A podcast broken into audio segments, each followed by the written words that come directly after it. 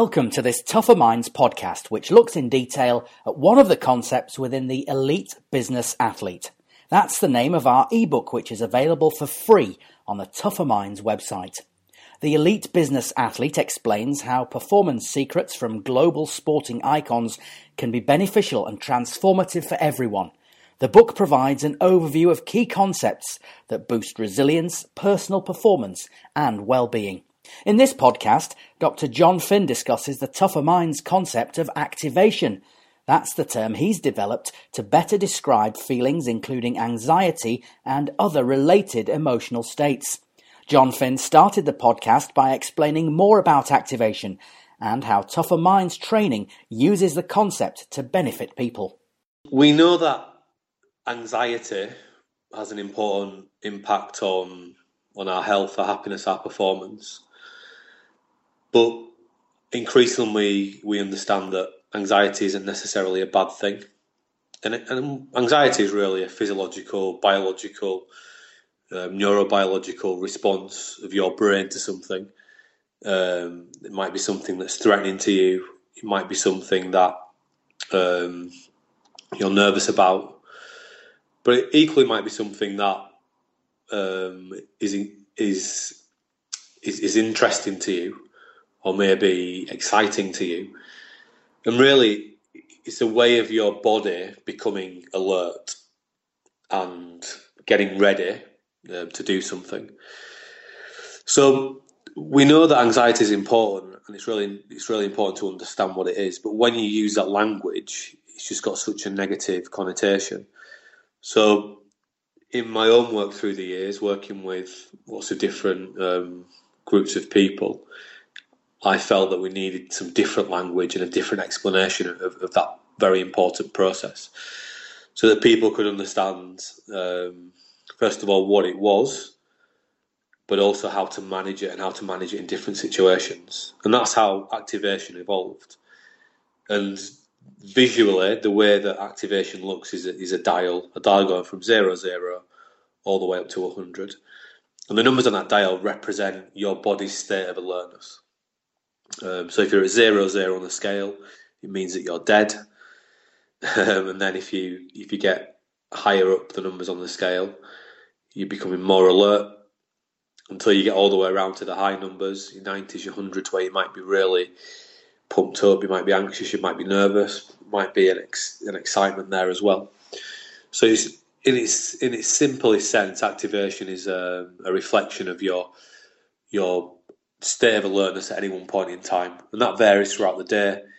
And obviously, when you go to sleep, your alertness is very, very low. When you go for a run, your alertness might increase. If you've had a big lunch and it's the afternoon, your alertness might be quite low when you need to be a bit higher. So we're always at a certain number on the scale, but it's not always the optimal number for the thing that we're trying to achieve. And am I right in thinking that you work with people to show them not only this understanding and this insight of their fluctuation in emotional state and state of alertness, but how they can understand that better so it can benefit them, and indeed how they can control it? Sure, yeah. So we're always working up the continuum from the knowledge about something, but then to the skill and ultimately to the habit.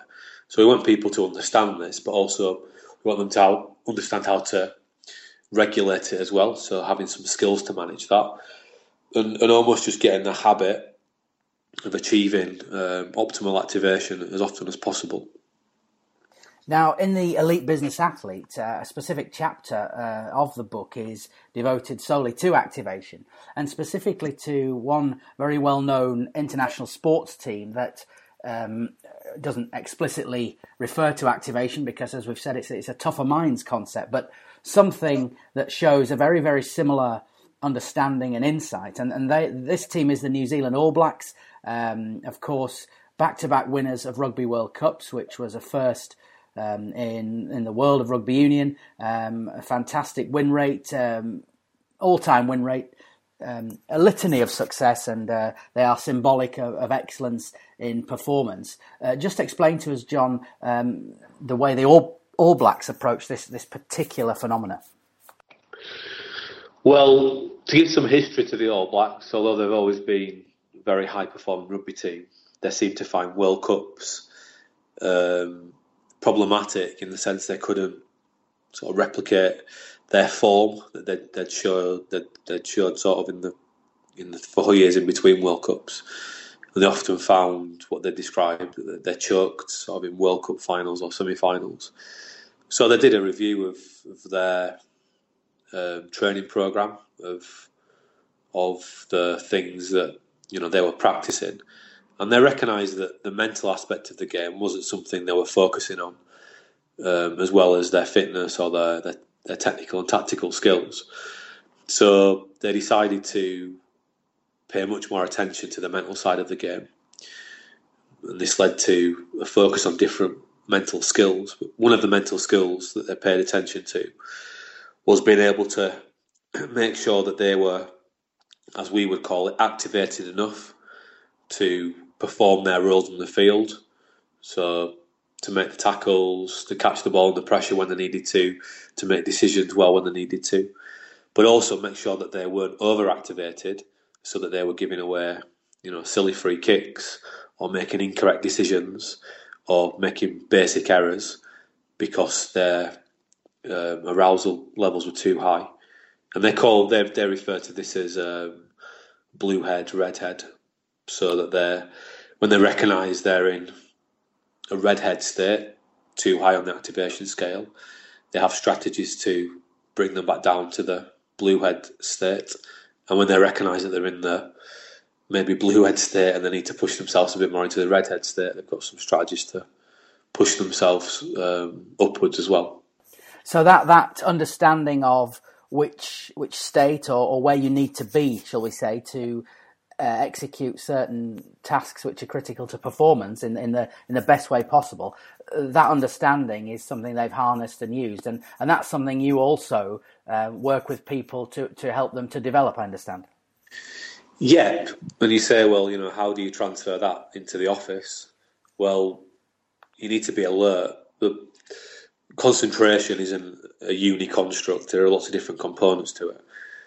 So the first component to concentrating well is alertness, activation. So if you're sitting at your desk and you're not alert, well, it's going to be very hard to pay the kind of attention you need to pay to do your job really well. So it's an activation problem. If you're stressed out at work, there are a lot of things going on. When you're going home at night, so you're not being able to sleep, that's an activation problem. So you need to recognise, first of all, what optimal activation levels you need to be at throughout the day. And this is a 24-hour thing. It's not, you know, just special times of the day you need to pay attention to it. It influences everything from your sleep all the way from, you know, not getting annoyed at your employee or your boss and, you know, becoming, you know, too stressed out because of that. You need to recognise where you need to be at different points and get good at getting yourself there regularly and building that habit up.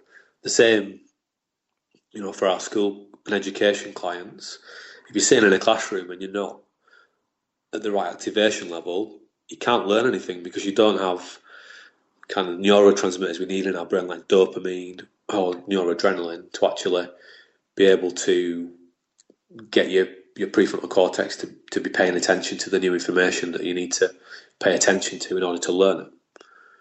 So in the same way that perhaps if a rugby player was snarling and spitting in the dressing room and wanting to absolutely cream the opposition with some brutal tactics, that's counterproductive for them because they might be penalised and sent off perhaps. If somebody came into a work context, perhaps cross about something, angry about something that happened interpersonally, that's equally as counterproductive and for the same reasons. Yeah, because In the workplace situation, it shuts down your clever brain, your PFC, your prefrontal cortex, because it just gets overwhelmed with the negative emotions. So you can't think clearly. And it's quite clear, everyone knows when they've had a bad day, it takes time to recover. Research says it takes 3 days to recover back to normal cognitive function if you've had a bad day at work. So we can get overwhelmed very easily by unhelpful emotions, and that would be represented by being too activated on the activation scale that we have. You know, the trouble with managing our thoughts, our cognitions, is that they're invisible, they're not real. So a lot of what Tougher Minds work starts out with is trying to help people to understand these invisible concepts first of all, which is why we have this core set of language and symbols that we use, you know, activation being part of that set.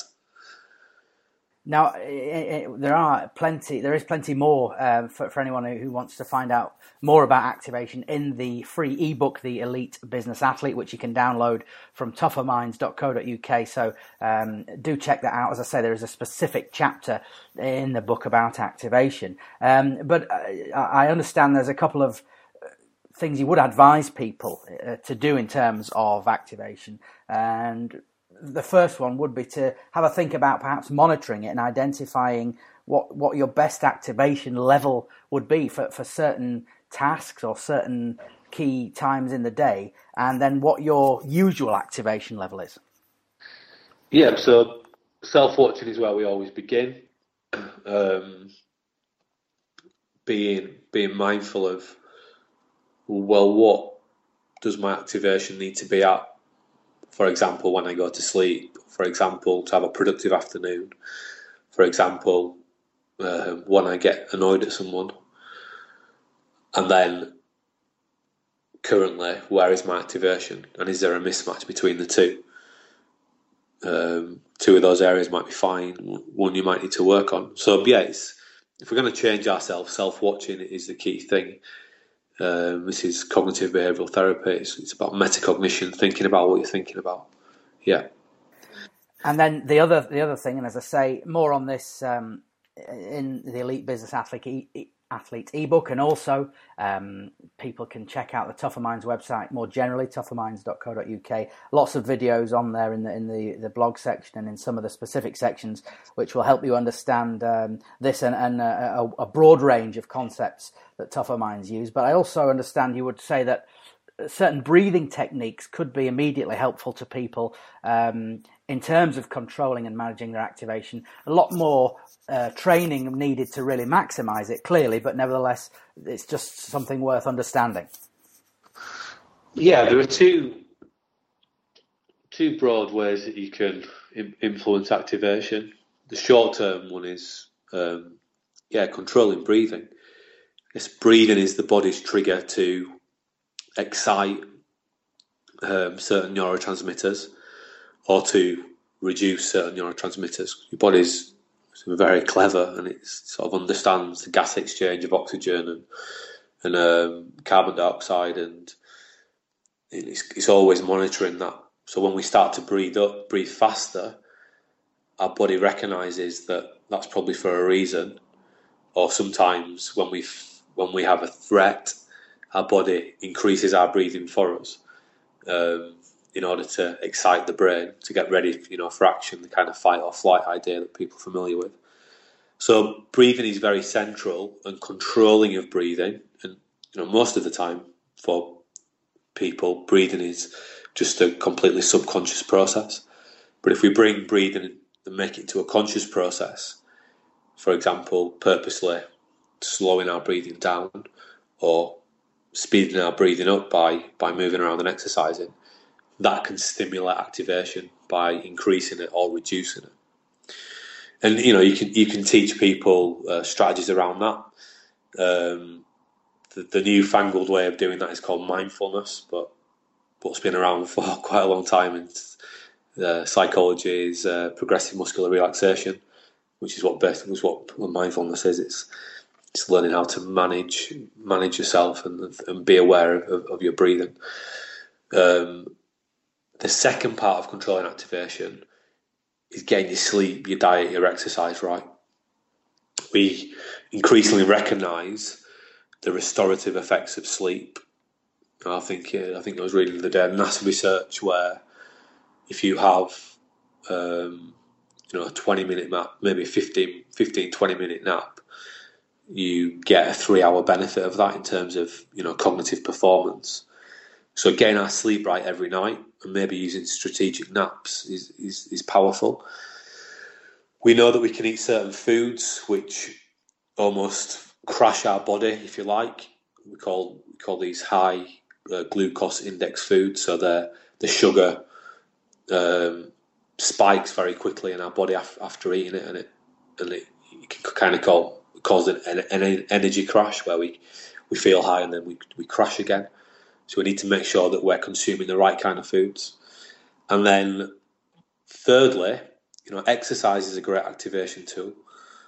We can generate very clever neurotransmitters in our brain when we're moving around, things like BDNF, again, things like dopamine, things like neuroadrenaline. These neurotransmitters, these brain proteins, are essential for cognitive function and being able to concentrate on the things that we need to concentrate on. You know, and in this sort of world which is full of distractions, when we're sitting at our desks, when we're trying to have good downtime, it's really important to have, you know, an ability to control your concentration. Otherwise, you just end up paying attention to what your brain finds most stimulating, which is new, fast, sort of interesting information, which might not always be a descriptor of the thing that you need to pay attention to, you know, to get your work done. So, yeah, controlling breathing is one way to manage activation.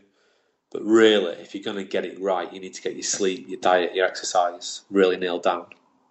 I suppose, as you always say, as you say many times, lifestyle, broader lifestyle is the key to that. John, just one final quick one before we conclude this podcast. Worth pointing out, perhaps, that the All Blacks They didn't just decide suddenly to make this change and it happened. They had to go through, as I understand it, and again from the accounts that are publicly available, a fairly robust process of training and rethinking, if you like, to really cement this new understanding and this new process into their performance. Yeah, you know, it's a mental six-pack. You don't get a six-pack by going to the gym once or doing a few sit-ups. You've got to work at it. You've got to practice it, not just practice it really well. And it takes time. I think the understanding would be it takes about 20 hours to learn a new skill to a decent level. So, you know, 20 hours of managing breathing control, for example, in the context where you need to control it, it's going to take a lot of time. So, you know, personal change is not easy, but it's hugely achievable. And if you want to, you know, maximise your health, your happiness, your performance, that's something that you have to accept. You know, there's no quick fix. You've got to put the work in, put the practice in, because for all the things that you're not happy about in your life, or for all the bits of your performance that aren't going right, you're putting tons of practice into that, into getting it wrong, lots and lots and lots, and to being unhappy by beating yourself up too much, or by being unhealthy and eating the wrong food, or getting your sleep wrong, or not getting your exercise right. So, you know, we're always practicing our habits, but it's often we're just reinforcing the unhelpful ones. So we have to recognise that to get helpful habits established, it does take time, it does take persistence, but you can do it if you want to do it, and everyone's capable of changing themselves. We hope you've enjoyed listening to this Tougher Minds podcast, which discussed activation, a concept within the Elite Business Athlete, the free Tougher Minds ebook, which explains how performance secrets from global sporting icons can be beneficial and transformative for everyone. You can download the Elite Business Athlete from tougherminds.co.uk. Remember, it's totally free. You've been listening to the Tougher Minds podcast.